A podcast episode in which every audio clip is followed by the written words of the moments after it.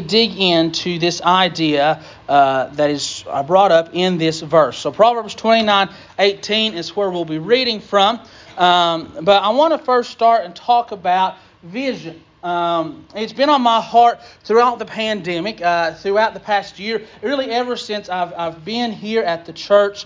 This focus on, on what is our vision for the church? What is God's vision for our church? What would He have us to be? What would He have us to do? How would He have us to, to live? And I'm thankful that He has a vision for us. Uh, there is a vision for our lives. Um, but really, what oftentimes happens is we have this idea that God has a vision for us, but we really don't have any way to state it clearly. Well, this is what God's vision for my life is. This is what God's vision for our church is. And that comes into this idea of what a vision statement is. It's just a short statement that, describe, that describes the goals of a group. It states what you are trying to build and serves as a touchstone for your future actions. Ultimately, it's saying this that the vision that God has put given us for a church, it should be what dictates and decides what we do, how we live our lives, how we handle business, how we handle uh, ministering to other people. It should come back to this idea of what is the vision that God has given His church, our church. And that's where we get to Proverbs 29, verse 18. It says, Where there is no vision, the people perish, but he that keepeth the law, happy is he. This is one of my favorite verses in Scripture because it clearly shows us what it is that God desires for us, and it clearly gives us a direction. It says, if there's no vision, men, the people perish. That word perish, it doesn't just necessarily mean to die. It goes to the, the Hebrew word of pa ra, which means to set loose or to lose restraint. Ultimately means that you are aimless. You have no direction, no plan, no guidance. So he's saying without the vision, the people, they're aimless. They, they just die. Basically, it's, it's, it's going back to talking about the Hebrew children when they were wandering in the desert for 40 years. It's saying you're aimless, you have no goal, you have no direction, you're just wandering about, and you'll perish in this situation because there is no vision. And it says, He that keepeth the law, happy is he. Now, the law, we might read the law and we might think, okay, this is talking about Old Testament Torah. The Hebrew word for this is not Torah, it's Torah. What that means is direction. So he that follows, he that keepeth the direction, happy is he. But it goes even deeper. Torah comes from yara. It's a primitive form of the verb. And what yara means, it talks about an archer, to shoot, to throw, to aim. So basically, it's what it's saying is, is where there is no vision, the people, they're aimless. They have no direction, they have no guidance. And they just die in this state. But he that keepeth the direction, the aim, that God has given, the instruction that He has given, happy is He. So it shows very clearly that we should desire to have a clear vision of what it is that God wants us to do. Because without a vision, we just come together and we do a little nice little thing and then we go home and there's no force behind it. There's no movement, there's no direction. So, what is what, what could you say is the vision statement for the church? I think it comes down to this. We are walking toward Christ with our community. If you write things down, write this down. If you don't write things down, write this down. If you put it in your phone, memorize it, because I think this is, I believe that this is what, as Christians, we should be trying to do with our life. We should be walking towards Christ with our community. Well, let's break this down. Walking. I have started lately trying to walk more in my life. I found a, an online challenge thing that challenges me to walk so many miles a week and, and so many miles in a month, and I've been trying to do that. Being Harper have been going walking during the day. Now, the thing about walking is that walking consists of steps. It's not just you start walking and you're at one place and then you're a totally different place in the next minute. It takes steps to get there. The Chinese proverb of it, the journey of a 10,000 miles, uh, starts with the first step. Walking consists of steps. The vision isn't necessarily some end, but it is a continual process. Our vision should be continually walking towards Christ with our community. And the thing about steps is that no matter where you are in your relationship with Christ, there are steps that you can make to be closer to Him. See, walking doesn't leave anybody out. It takes the person that does not know Christ, and that's that first step in their journey to Christ. It's the person that's been in church for 30, 40 years. It's those continual steps of trying to get closer to who it is that God desires for you to be. We all have steps to take, steps that we could make to be better, to do better. It's not necessarily about being good, but just doing better making steps to be better. But what are we walking towards? We're walking toward Christ. This is our direction that the steps should be taking us towards. Everything we should do should be evaluated under this microscope of what, where is this leading me? This decision that I'm going to make, is it taking me toward Christ? Is it taking me away from Christ? Or is it just leaving me in the same place that I've been for 10, 15, 20 years now? How do you evaluate your life? We evaluate success, we evaluate doing well in life by what we get or what we obtain or what we have. But really, truly, we should evaluate our success by saying, What am I doing that's getting me closer to Christ? That is helping me go towards Christ today, where maybe I wasn't getting closer yesterday. We all go through milestones in our life. Me and Tara just went through a milestone recently with having Harper seven months ago.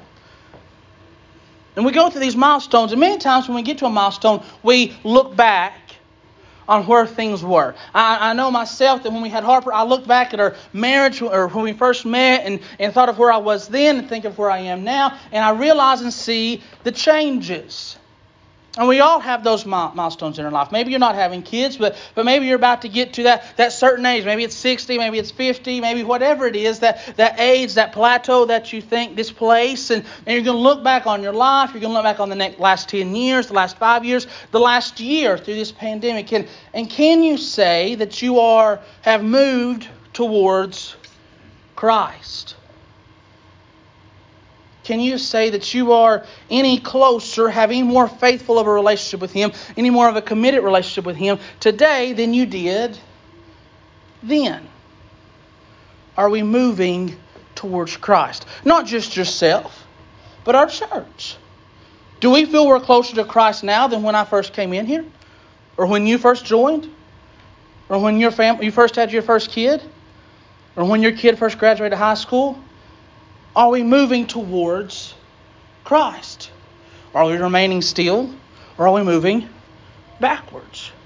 We must eva- evaluate our lives and be honest with ourselves and say, is what I'm doing taking me towards Christ or away from Christ, or am I just spinning my wheels? But we can all look at our lives and see areas that maybe we've moved up or we've moved back. But our desire our vision for our lives, our vision for our church, for those that are around us, is that we are moving toward Christ. That we are making progress in that pursuit of a relationship with Him. That we are not satisfied with where we are at, but that we desi- desire more. That we desire to be closer. That we desire to be more like Him to be more pleasing to Him, to be the men and women that He has called us to be, that we are moving toward Christ. But ultimately, it goes, it says, we, are, we do this with our community. Now, sadly, a lot of us think of our personal walk with Christ as all, that's all it is, that we just walk alone with Christ. But with really iterates that we do it with somebody. If you look at Jesus and how he lived his life, he did it with other believers. He did it with other people. He did it with the disciples, with the apostles. He did it with the sinners as well. He lived his life with somebody. And it's very easy, and, in some places, it's, uh, this past year has really uh, did, did harm to this idea of being with people, and it has separated us. It's dr- driven us apart from each other. But we need to get to a place and an idea where we are comfortable and realize that we are meant to be with people. With people. With sinners in certain aspects and with the saints we are meant to be with. Not called to walk alone, but called to be with. We look at um, in, the, in the very beginning in Genesis, the Bible tells us that he saw that Adam was alone, was by himself, and he said that this was not good. So he had Adam walk with somebody. But then our. Our is a possessive word. It means that I possess this our house, our church, our family, our car. It's a possessive word. And we like to talk about our church. We like to talk about our community. But we are not taking ownership of any of those things sometimes. Sometimes our actions say, no, that's Gilbert's church, that's Jacob's church, that's the deacon's church. No, that this is somebody else's community. I just live in it. But we should be taking possession, ownership of the, world around us, of the church that we worship in and serve in, of the community that we live in. We need to be taking ownership if we see issues, if we see problems, if we see that there's a need to do better, if we see somebody in need of help. It is our role as Christians to take ownership of that. To step up and say, I see something going on, I need to do something about it. I see somebody in need, I need to do something about it. Not say somebody else will get that. You ever worked in an environment where no matter what it was that needed to be done, you'd go to somebody and say, hey, this needs to be done. I don't know what to do. That's not my job. You go to somebody else, hey, I, that so and so doesn't know, it's not their job. I, this needs to be done. It, it's not my job either. And in our churches, in our community, we have people that are not taking ownership of the responsibility of this vision that God has for us. They're just saying that's somebody else's job. Well, that's leadership's responsibility to get us to that point. That's, that's the, the pastor's responsibility to, to see people get saved. That's the deacon's responsibility to go and help those in need. We do not take ownership of our families, of our, of our churches, or of our communities. That's somebody else's role. That's somebody else's responsibility. That's somebody else's job to take care of that.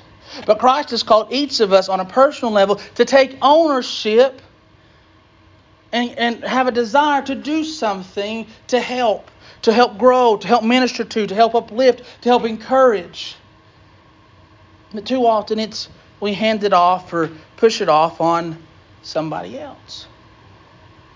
But it's our church if you've been here a week or if you've been here all your life, this is our church. Commit to it, serve it, love it, come to it, participate with it. When we do great, celebrate together. When we're struggling, work together. This is our church. It's not mine. Truth be told, one day there, the, the probability is, is that I'll move on and somebody else will come in. Truth be told, Gilbert just had a birthday. He's getting older. Esther's getting older. Maynard's getting older. Mark's getting older. Everybody gets older.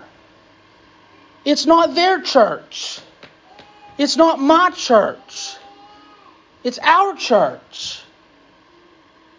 And until everybody takes ownership of the church that they worship in and they serve in and they say that they love, then the church won't go anywhere. The church won't grow. The people won't grow. You won't grow. Your family won't grow. It's our church. Own it. We like to own things in the good times. Yeah, that's my church. We, have got people coming and getting saved. Yeah, that's that's my church. That's our church. But in the difficult times, or when you're when, when you're in a place where you're busy and it just doesn't fit into, well, that's that'll take care of itself. No, it's ours. It's our church. But it's our community as well. We can't say it's the governor's responsibility to fix what's outside those doors. We can't say it's the mayor's responsibilities. Oh, this person he, he doesn't want to get help, or this person don't want to fix things, this person don't want to do better. It's our community. And we can talk about it, and we can drag it through the mud, and we can point to certain streets or certain families or certain homes and say that'll never get better, that'll never do anything different. But it's our community. It's our neighbors. It's our street. If we would take ownership of something, we would treat it better.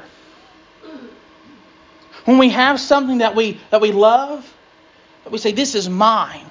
This is my house. This is my car. This is my whatever it is that I love, that I desire, that I respect. I'm taking ownership of it. We treat it well. Would we take ownership of our community in the same way? Be so uh, offended when when thing, when people are hurting that we go and we make sure that they receive the help that they need instead of saying they'll figure it out or turning a blind eye. That we'd be so moved at seeing somebody in a desperate place that we make sure that they find a way out of it. That's what happens when you take ownership of something. Because here's the difference between ownership and just being an employee. I've worked at places. I've never owned a business. I've worked in places. You've worked in places. Who cares more about the business? The one that owns it or the one that works for the one that owns it? The one that works for it doesn't care about the, the bottom line, doesn't care about employee turnover rate, doesn't care about what the people in the community are saying about the work, don't care about what the people that are receiving the product say about the work. They don't care. They just come to clock in, get their dues, and leave. But the one that owns it, the one that owns it, cares about it, and puts in the blood, sweat, and tears, and really pours himself or herself into it because they care about the success of what it is that they have taken ownership in. Bible says that we are joint heirs in Christ Jesus. Not just employees of Christ Jesus, but joint heirs in Christ Jesus. We treat our community, we treat our church like we're just employees of it, visitors to it. But let us treat it like we own stock in it, that we own part of it because we do. We do. Your family's growth, your growth, your grandchildren's growth is dependent is dependent on them hearing the gospel message on them being able to come to church and worship the Lord and Savior Jesus Christ, of them being able to know what it means to be a Christian, a follower of Christ, a disciple. And that starts here. And then it goes out there. But we should take ownership of our community and our church. But when I say community, it doesn't just end at your family. That's a great place to start. It doesn't just end at your church. That's a great place to take ownership of it. It means anybody and everybody that lives around you, that you come in contact with, that is your community. They asked the master one time, they said, Master, who is? Who is my neighbor? Who is my neighbor? He goes on to tell and reveal to them through parables and that everybody is your neighbor. Yes, we might not be able to reach Africa. We might not be able to, to reach third world countries. We might not be able to reach Washington, D.C. But we can take ownership of the place that is outside our front doors and contribute to making it better. Contribute to making a difference. of seeing change fulfilled in the lives of our neighbors that we've been praying for so long. Let us take ownership of that. Let us begin to make steps towards doing that as we pursue Christ, move towards Him. And let us do it together as a body of believers, taking possession of our families, of our church, and our community taking it away from the devil that so desires to steal it and to kill it and destroy it. Let's take it back. Let's take it back. I'm the type of person who loves to know what I need to do. I do. And as I've, I've pastored and I pray at night and, and when I study and when I, I go to my quiet place, that, that's what I continually come back to. How do I lead your people? How does the leadership lead your people? Let us lead them effectively, purposefully towards you. Give us a vision of where it is that you desire us to be. Walking toward Christ with our community. How do we do that? How do we do that? For the next couple of weeks, we're going to talk about what's called values things that we value in our life. We all have them. We all have them. You might not have them written down. You might not have them um, put aside somewhere. You might not have them posted in your home. You might not ha- read them every morning. But we all have values, things that we value, and it dictates how we live our life. If you value money, you're going to do make sure that you do everything you can to get more money, to save the money that you have. If you value possessions, you're going to make sure that you're able to get the things that you want. If you value family time, you're going to cut everything else out to make sure that you get that value time. What you value dictates what you do. I've said that before. But these are things that I value in my life. These are things that if you read Scripture and you see that Christ points to as values that we should all have in our lives, we should build relationships. We should put others first. We should use our gifts. We should learn and share, and we should live boldly. Look at those. Look at those and ask yourself do I do them? Do I live them out in my life? Are they values to me, or could I take them or leave them? You know, the next couple weeks we're going to be talking about this about how to instill these values and why they are so important and why Scripture says that we should have them in our lives. And I'm confident because I've seen it work in my life and I've seen it work in other places.